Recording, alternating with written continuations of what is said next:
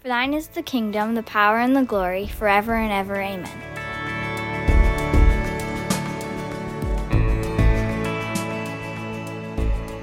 Hi, everyone. Today we carry on looking at Matthew 5 and the Sermon on the Mount.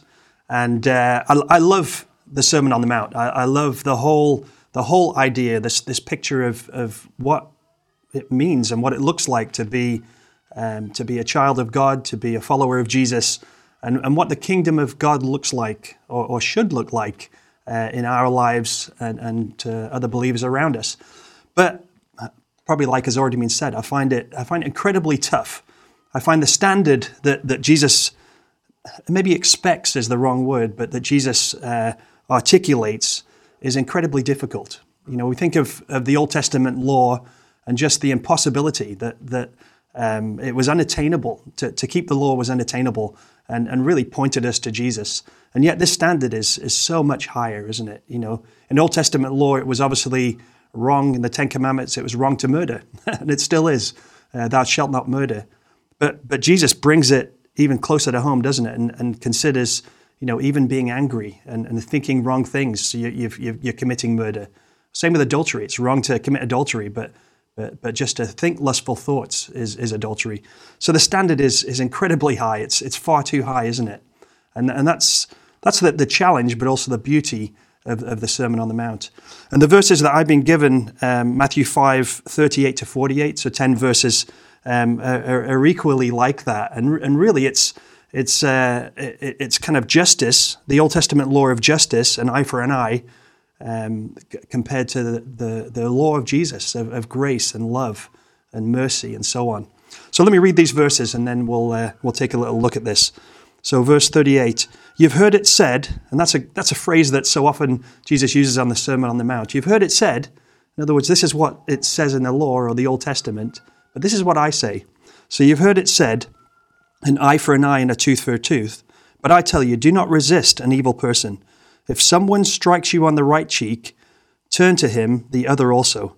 If someone wants, wants to sue you and take your tunic, let him have your cloak as well. If someone forces you to go one mile, go with him two miles. Give to the one who asks you, and do not turn away from the one who wants to borrow from you. Pretty tough.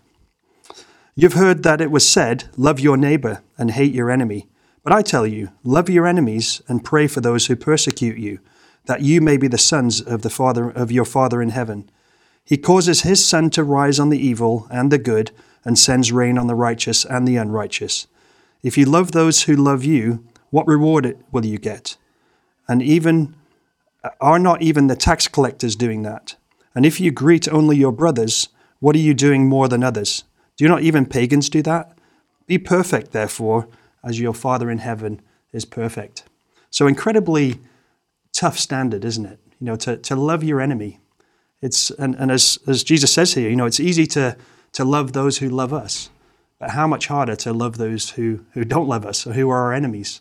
Um, and, I, and I remember many years ago, uh, um, my, my, mother's Irish. She was Irish. She, she grew up in Belfast and um, often talked about the troubles. Uh, maybe some of you don't know what went on or still kind of goes on in some ways, but um, the sectarian killings and bombings that, that, that happened for many years and kind of goes on in a, in a, in a, in a different way now.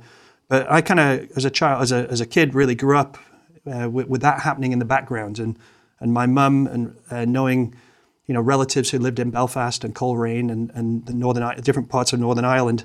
And we would holiday there as well. And, and to go to Ireland during those times where um, there was, there was you know, um, armed forces on the streets, it was sort of strange, but, but in some ways normal.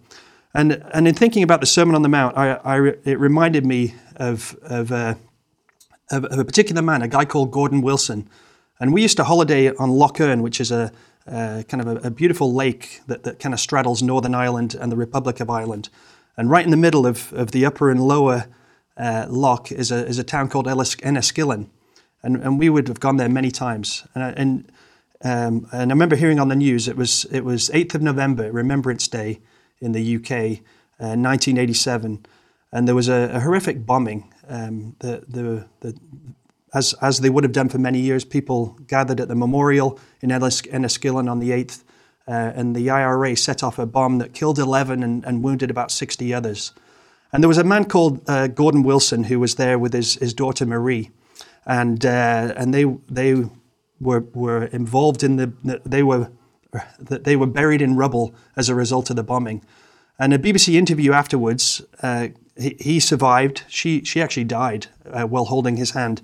This is the interview. In an interview with the BBC, Wilson described with anguish his last conversation with his daughter and his feelings towards her killers. She held my hand tightly and gripped me as hard as she could. She said, Daddy, I love you very much. Those were her exact words to me, and those were her last words I ever heard her say. To the astonished listeners, Wilson went on to add, But I bear no ill will, I bear no grudge. Dirty sort of talk is not going to bring her back to life. She was a great wee lassie, she loved her profession, she was a pet. She's dead, she's in heaven, and we shall meet again. I will pray for these men tonight and every night. And uh, that's quite incredible, isn't it? That he bears no ill will towards those who just hours before had killed his daughter. Uh, I can't imagine that. And I remember hearing about it at the time. Um, and then as, I, as, I, as it came to mind in looking at these verses, I immediately thought of him. And I remember that on the news. It, it, it really it was astonishing to, to us as a nation that, that this man would have such forgiveness but, but actually, that's in a sense, that's what Jesus is asking for here. An incredible standard, standard to, to love your enemy, to actually bear no ill will towards some these these people who had, had killed his daughter. And I think that's a God thing, isn't it? That's that's not something that we can muster, um, you know, through through human effort. And and when I looked more into his life, he, he was a strong believer. He was a Methodist, and, and loved the Lord. And and it, and actually had a big impact. He, he actually ended up meeting the IRA, some of the leaders of the IRA. He, he met with uh, other political leaders and, uh, and really sought for peace. And, and, and his, these words and his life after this event um, really, uh, really probably helped towards the peace process. So, incredibly difficult words here, but, but actually attainable. And I, and I, I want to suggest two reasons why we can we can live this way, like like Gordon did, uh, and and as as Jesus is is asking us or or expressing what the kingdom of God is like.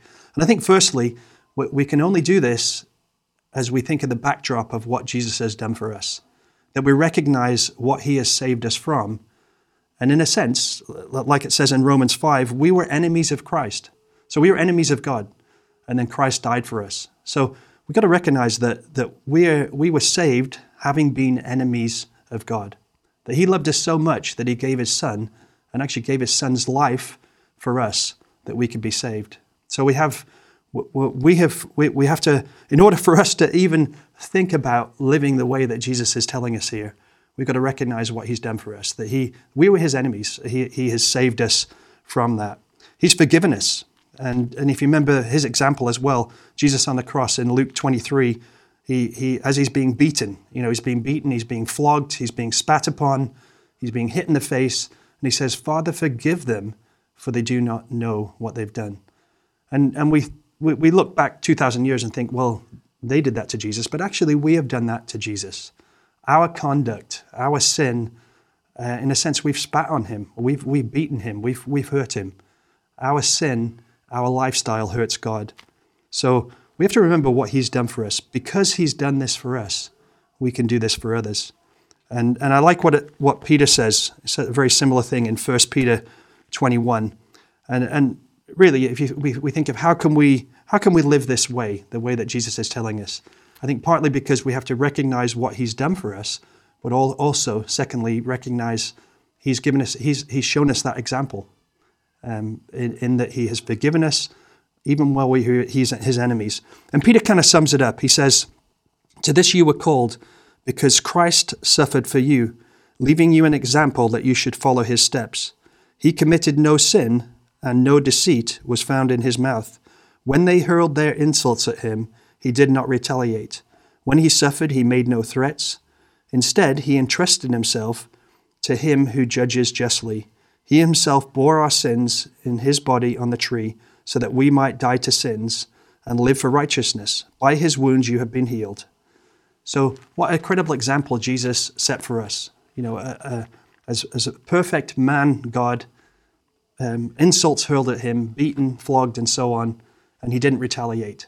So we, we have to recognize, I think, for us to, to, to want to live that kingdom of God way, we've got to recognize what he's done for us. That he's, he's dragged me out of the muck and mire, he's put me on a firm place, he's shown me an example of, of this, what this looks like. And I, and I don't think we can muster it up. It's not something we can try and do ourselves.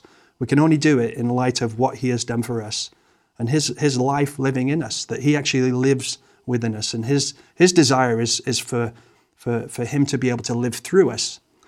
Um, and I, I think that's so evident in, in the life of Gordon Wilson and his forgiveness and, and uh, his, his thoughts towards those IRA killers who killed his daughter. I, am reminded too of the, of the parable in, in Matthew 18 of the unmerciful servant. If you remember, this, this uh, servant is brought be- before the master, and the servant owes lots of money. He owes way more, you know, it's an incredible amount of money that, that he can't pay. And, and basically begs the master to forgive him and, and cancel the debt, which, which the master does. You know, incredibly out of kindness, he says, Okay, I cancel your debts, you're free to go. But that man, as he, as he goes about his life or goes, goes back into daily life, he meets somebody who owes him. So somebody who actually owes him money and he throttles him by the throat and says, You need to pay up what you owe. And the, the man who had forgiven him hears of this and, uh, and says, Why didn't you forgive? I forgave you. Why didn't you forgive um, the one who owed you? And that's kind of a wake up call, isn't it? That's, that reminds me of the Sermon on the Mount that, that we have been forgiven. We, have been loved when we were God's enemies, so we should do likewise. And then, really, lastly, Paul says a similar thing. If you look in Colossians chapter 3 and into chapter 4, he says, Paul says, Since you died with Christ, put to death these things. And then he says, Since you've been raised with Christ, put on these things. And, and I think that's the, in a sense, that's, that's the Christian life in a nutshell. Um, when we think of Old Testament law, that we had these, these standards that, that needed to be kept in order to, um, to, to be accepted by God, to be saved by God. But it's so different, isn't it? The, the, the gospel of, of, of Jesus, the gospel of, of grace and love, is that, that He does it. He's already done it, He's completed it. And because of that, then we can live this way. So the Sermon on the Mount, as difficult as it is to read and as high as the standards are, it's really only possible because of what He has done for us. I think if we try and do it ourselves, it, it is merely human effort and, and we'll, we'll fail. But if we allow God to, to work through us what He has done for us, then perhaps, perhaps we can be, as, as the beginning of the Sermon Mount, that we can be light in a dark world. We can be salt in an unsavory world. Let's pray. Father, thank you so much for, for what you have done for us, that, that you, you saved us when we, were, when we had our backs turned to you, when we were in the muck and mire, when we were your enemies that you loved us so much that you gave your Son to die for us. Thank you that you've forgiven us, that you've given us life. Father, would you live that life through us so that we can be an example to the world of, of, of, of God followers, of those who are part of the kingdom of God? That people won't look at us and say, wow, you're great, but will look at us and recognize that, that we have a great God who lives in us. Father, we don't know how to do it. I, I don't know how to love my enemies.